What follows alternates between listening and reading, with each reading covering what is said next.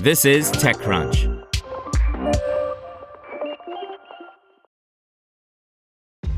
This episode is brought to you by ShipStation.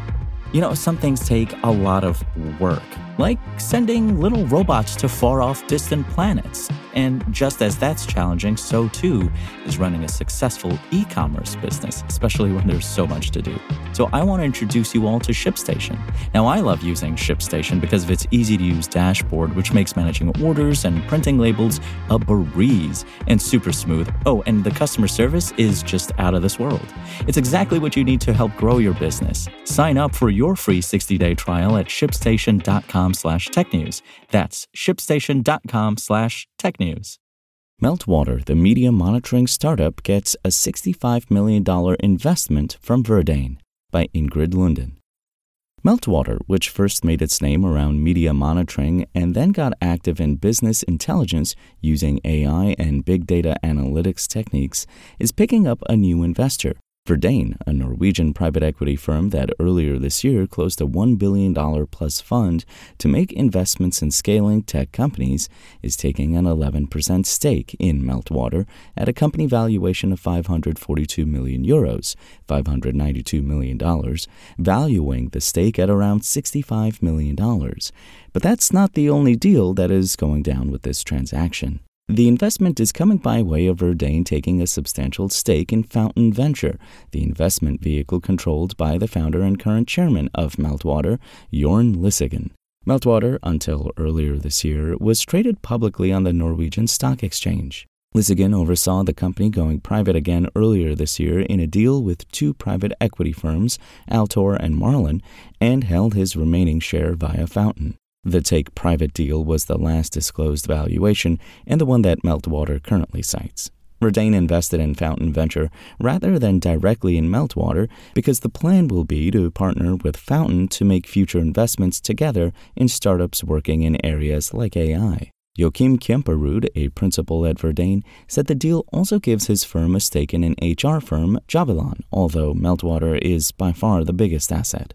The deal here is that it's very much a portfolio transaction, he said. We're buying into Jorn's investment company and acquiring an implied direct stake in Meltwater and Nordic HR firm Jobylon, but Meltwater is the biggest asset in the portfolio. Jobylon's ARR right now is around 5 million euros, while the ARR for Meltwater, which was founded in Norway but now called San Francisco, its headquarters, is around 500 million euros, he added. The deal underscores a couple of important themes in the world of European tech and VC. The first of these is the fact that tech companies continue to see huge pressure on their valuations. Meltwater's current market cap of just under $600 million is actually less than the company raised over the years when it was a privately held startup, over $700 million per PitchBook data and less than half of its valuation when it went public in December 2020 at over $1 billion.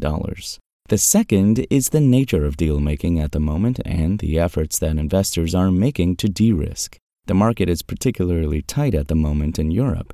VC firm Atomico's annual deep dive into the funding landscape in Europe, which it puts together with a number of third party research firms and participation from others in the ecosystem, found that funding in 2023 halved to just $43 billion, and private equity firms are making a much bigger appearance in deals to make up some of the drop from VC. In that context, it's notable that Verdane opted to invest in Fountain Venture rather than directly in Meltwater. That will give Verdane not only the stake in Meltwater, but also a stake in Jobylon and whatever else Fountain and Lyseggen find interesting. That will in turn deleverage a focus on just one business.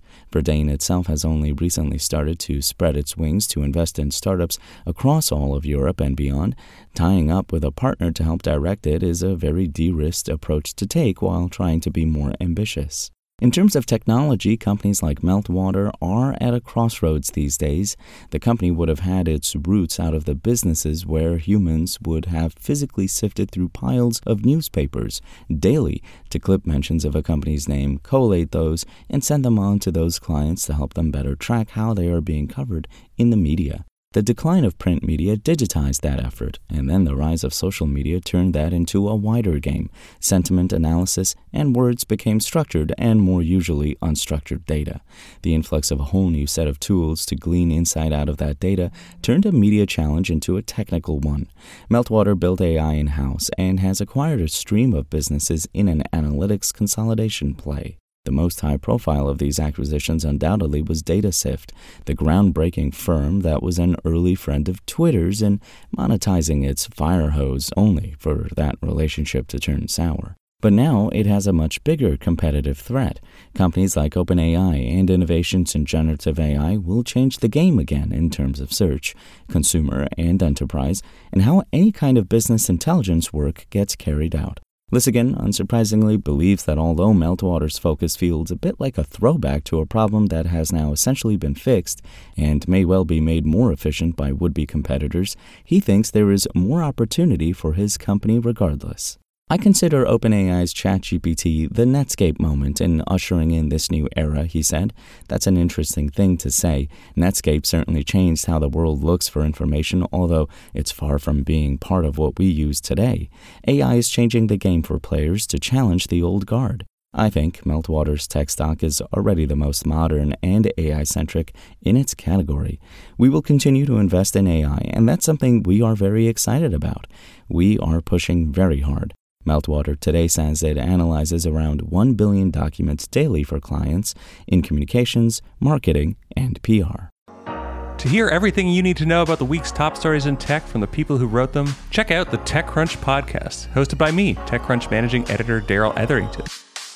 Each week, we go in depth on two or three of the week's top stories from in and around the startup ecosystem and I'll be joined by the TechCrunch experts who covered them. They tell us why the news is so important and what they think matters most to you, our listeners, whether you're just interested in tech or that's where you make your living.